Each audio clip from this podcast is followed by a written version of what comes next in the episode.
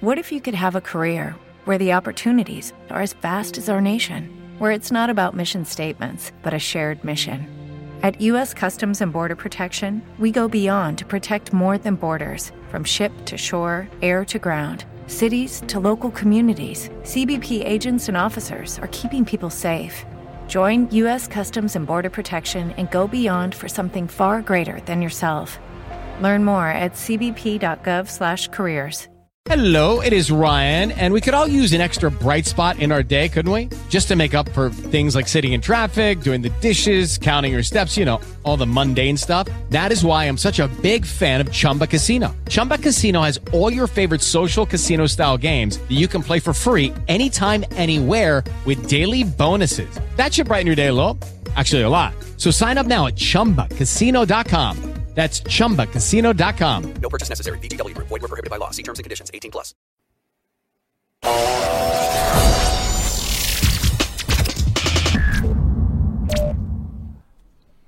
Ministro Luiz Roberto Barroso, do Supremo Tribunal Federal, suspendeu a PEC que criou o piso nacional para enfermeiros, parteiros técnicos e auxiliares de enfermagem. Segundo o ministro, a suspensão vai ser mantida até que seja esclarecido o impacto financeiro da medida para estados, municípios e também hospitais. Essa decisão tem como base uma ação da Confederação Nacional de Saúde de Hospitais, Estabelecimentos e Serviços. A entidade disse que o piso salarial poderia ocasionar demissões em massa, além de sobrecarregar os hospitais. A proposta fixava o valor mínimo de R$ 4.750 para enfermeiros, os técnicos receberiam 70% do valor, os auxiliares e parteiros receberiam 50%. O custo avaliado dessa medida é em 9 bilhões de reais para os cofres públicos, só que a PEC não diz qual vai ser a fonte desse dinheiro. Então o ministro deu um prazo de 60 dias para que a federação, os ministérios do Trabalho, Saúde e entidades possam escrever, discorrer sobre a capacidade para cumprir esse piso. E é sobre isso que nós vamos falar agora, porque essa suspensão gerou um enorme burburinho. Vamos entender melhor? Para o Mundo que eu quero saber, este é um podcast da Band com a minha apresentação, Joana Treptow, para tratar de assuntos da atualidade com uma linguagem leve e acessível. E para nos ajudar a entender esse assunto, vou chamar para a conversa Fernando Bose, Mestre em Direito pela USP e mestre em Direito do Trabalho pela Universidade da Califórnia. Oi, Fernando, tudo bem? Bem-vindo aqui ao Pare o Mundo.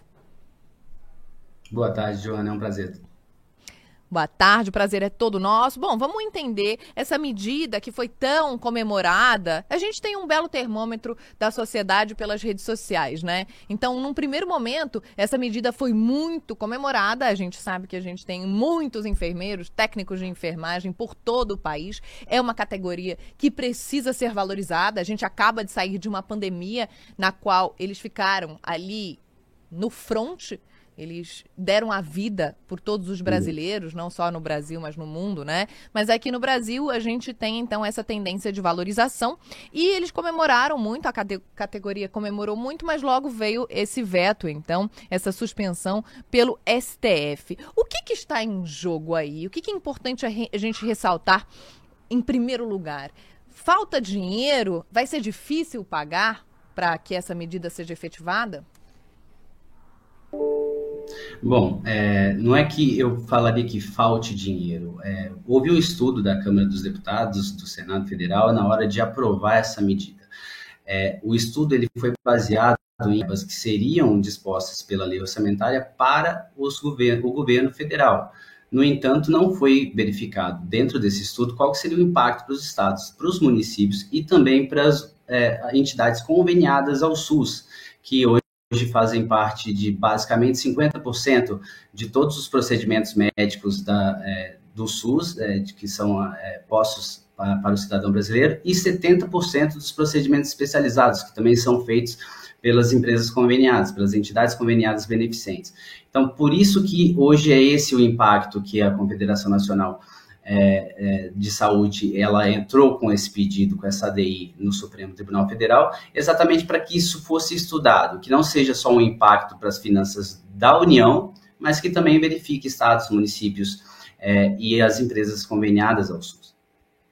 Exatamente, a gente está num ano aí de eleições, né, Fernando? E a gente sabe que muitas das medidas, muito do que é aprovado ah, pelo Congresso, eh, pelo presidente, pode ter aí um, um quê eleitoral nesse sentido. Então, a gente teve uma PEC que foi aprovada, mas que, pelo que a gente está entendendo, faltam informações que deveriam ter sido levadas ao Congresso e a gente tem mais uma vez aí um impasse e uma judicialização da nossa legislação, né? A gente tem sempre um embate muito emblemático entre legislativo, judiciário, executivo e judiciário. O que eu quero dizer com isso é que, às vezes, a gente tem uma medida aprovada, tomada pelo presidente, aí vem o STF e vai contra essa medida, né? Suspende essa medida, ou então, nesse caso, o, o, o Congresso vai, aprova uma medida e o STF dá um passo atrás. Esse é um problema do nosso país, né? Sim, isso é bem, isso é bem comum. É, em ano eleitoral, especificamente, o que, que impede o governo de atuar é a própria lei eleitoral. Então, por exemplo, nesse ano, então, é, o governo fica impossibilitado de aprovar novos benefícios, benefícios que não estão previstos em lei orçamentária ou que não estão previstos é, é para serem votados em último ano. Então, por exemplo, existem hoje pro, projetos na Câmara dos Deputados que nem podem ser votados. É, por exemplo, como a possibilidade de instituição de um auxílio para as mães solteiras, que isso fica está desde do ano 2017 na Câmara para ser votado, mas nesse ano, quando começou a passar pelas câmaras da é, pelas comissões da, da, Câmara dos Deputados, teve que ser barrado porque a gente está falando de um ano eleitoral. E aí a lei eleitoral impossibilita a criação de novos benefícios. É, em relação à, à PEC especificamente, é, só é importante dizer que o ministro Barroso ele não decretou uma inconstitucionalidade da PEC, é, a gente está falando da PEC 124 de 2022, o que, que ele na verdade ele fez foi suspender a eficácia da lei 14.434, que não é a PEC. Tá? A, a, lei em si, que determina esse aumento do piso dos enfermeiros de forma nacional, ela só foi criada depois que a PEC possibilitou que a União tivesse esses recursos disponíveis para a esfera da União. É, e aí foi criada a lei posteriormente, a lei foi promulgada posteriormente para não ter esse caráter de inconstitucionalidade. Exatamente porque a gente está falando também de um, um possível problema é, pela lei eleitoral. É, mas, de qualquer forma, isso sempre vai acontecer, tá? É, não é só nesse governo, mas em todos os governos existe uma judicialização por qualquer um dos lados. Nesse caso específico, a gente não tem só um caráter é, eleitoreiro, tanto na medida quanto né, é, nessa judicialização, mas também um caráter financeiro. Né? não se sabe de onde sairão os recursos para estados e municípios e também se haverá ou não alteração da tabela do SUS, o que isso impacta com de forma muito grande nas finanças dessas empresas beneficentes, que hoje, se a gente pensar de uma forma geral, pelos estudos que foram feitos pela Confederação Nacional de Saúde, a gente tem um impacto de até 20 mil leitos que serão extintos. Então, isso realmente é uma coisa que deve ser pensada antes da, de ter essa decisão, seja no mérito da, da, da ADI 7222, ou então do retorno dessa medida para a Câmara para que seja feita de uma forma diferente. Até porque, se você pensar, Joana, que a imediatidade dessa lei é, isso gera um prejuízo para todo mundo se você pensar é, em, em, até para os próprios enfermeiros, porque é, a lei não teve tempo de preparação, não teve tempo de maturação. Então, para você pensar que teve uma alteração de piso de para R$ 4.750 para enfermeiros, 70% disso para técnicos e 50% disso para auxiliares e parteiras, nós temos uma diferença, por exemplo, no estado de São Paulo, que seria mais ou menos de 10% do orçamento de São Paulo é, 10% do, do que é hoje destinado à saúde. Agora, se você pensar nesse piso para estados como é, é, Pará, Paraíba, que são mais carentes em relação a leitos, que são mais carentes em relação ao atendimento à saúde, e ainda os valores pagos a esses profissionais são bem menores, a gente está falando de um aumento imediato de mais ou menos 150% a 200%. Então, por isso que é, o ministro Barroso pediu esse estudo, para que fosse entregue é, as medidas orçamentárias que seriam feitas para que fosse entregue os impactos na saúde, os impactos em possíveis demissões em massa, porque isso já foi feito um estudo com mais de 2.500 hospitais, e essas medidas foram trazidas pela Confederação Nacional de Saúde. Então é por isso que, é, além desse caráter eleitoreiro, que a própria medida pode ter sido feita com, uhum. eu entendo ainda que há um outro ponto, que esse ponto é o estudo, deveria ter sido feito Sim. com mais estudo desse impacto. Sim, claro, é isso que a gente uh, fica se questionando, né? Porque você dá um, uma esperança para a categoria ou para as categorias e uma esperança válida, né? A gente está aí no ano em que a gente acumula uma inflação de dois dígitos, né, em 12 meses. Então a gente sabe que absolutamente todas as categorias precisam de um aumento. A não sei que a gente esteja falando, Fernando, de um super empresário que lucrou bastante aí na pandemia. A gente está passando por um momento de dificuldade. Então um aumento, e a gente está falando de, de, um piso de R$ 4.750, a gente fala de profissionais que têm uma realidade de precisar realmente mais de dinheiro, que nem muitos brasileiros. Então, é esse impasse, é isso que fica na, fica na nossa cabeça. Eles merecem? Eles passaram por uma pandemia? É necessário criar o piso para dar mais medidas, para dar mais uh, estabilidade? Uh, mas, por outro lado, falta munição, falta uma base para que o, os cofres públicos consigam sustentar isso, né, Fernando? Exatamente. Exatamente. Hoje a gente tem, é, dentro do Congresso Nacional, uma previsão orçamentária baseado em 60 bilhões de reais com é, as verbas destinadas pelo próprio Congresso Nacional. É, e esse estudo ele é sempre necessário, e eu não estou falando que a, a, categoria não merece, pelo contrário, a categoria é uma das que mais merecem um aumento salarial por, por tudo isso que você falou mesmo.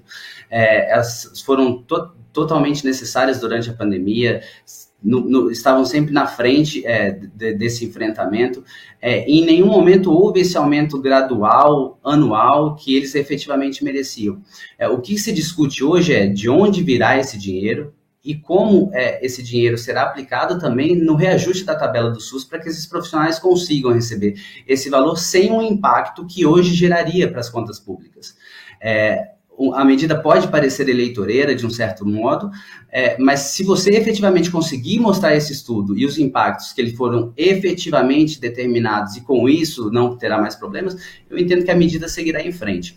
É, o ministro Barroso ele até trouxe isso dentro do, da, do voto dele, é, só que ele ainda trouxe uns outros aspectos pelo, pelo lado constitucional, se é constitucional ou não da medida, acredito que não sairá por esse lado após os estudos, se efetivamente for demonstrado que não terá impactos efetivos tanto para as contas públicas quanto para essas entidades beneficentes que atuam pelo SUS, acredito que é isso que deve ser mantido, o piso, mediante alguma alteração de custeio da saúde pública.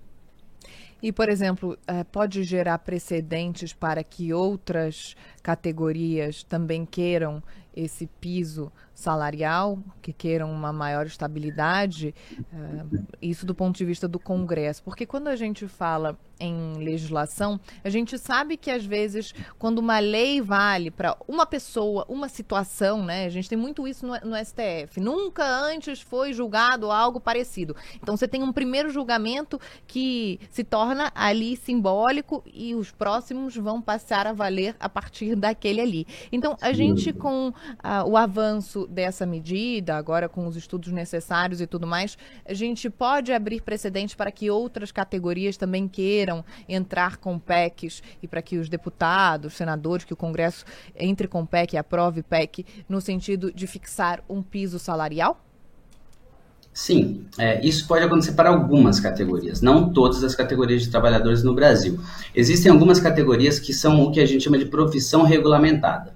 Então, ou ela é regulamentada por um próprio regulamento empresário, um regulamento da profissão, ou seja, por conselhos de classe, que é o caso, por exemplo, dos advogados, é, que também possuem lei própria, que é o Estatuto da Advocacia. Isso acontece com os médicos, isso acontece com os engenheiros, é, isso acontece com motoristas profissionais, por exemplo. Então, essas categorias são é, pro, categorias de profissionais é, regulamentados. Essas categorias diferenciadas, sim, pode haver um piso nacional instituído por lei. Categorias em geral, não.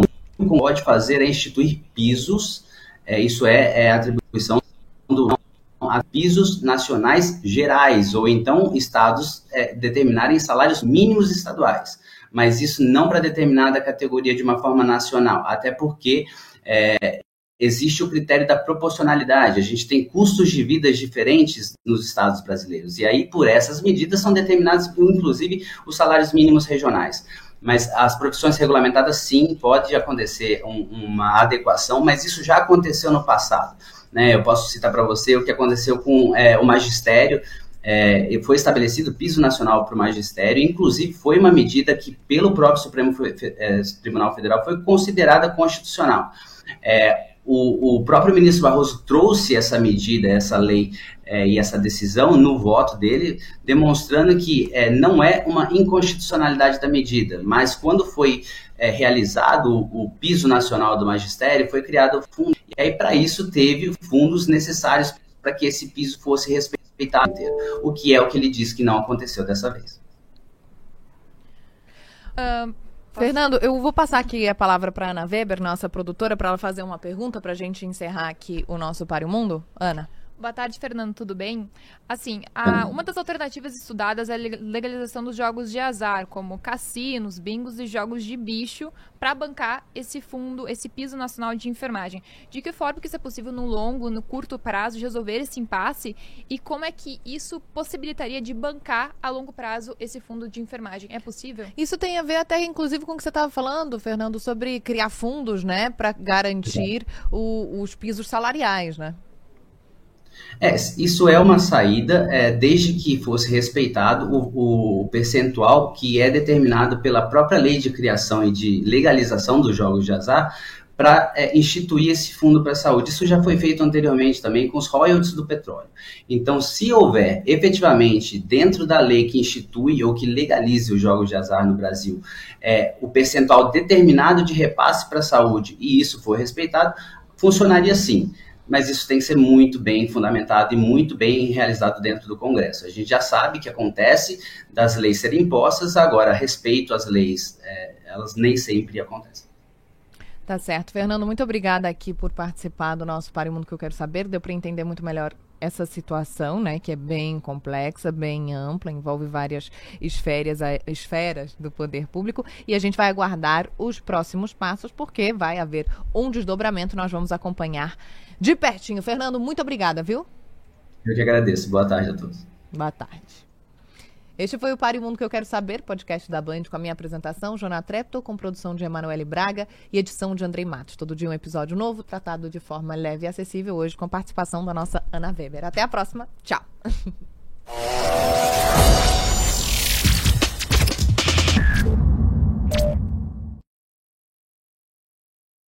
Lucky Land Casino asking people what's the weirdest place you've gotten lucky? Lucky? In line at the deli, I guess? Aha, in my dentist's office.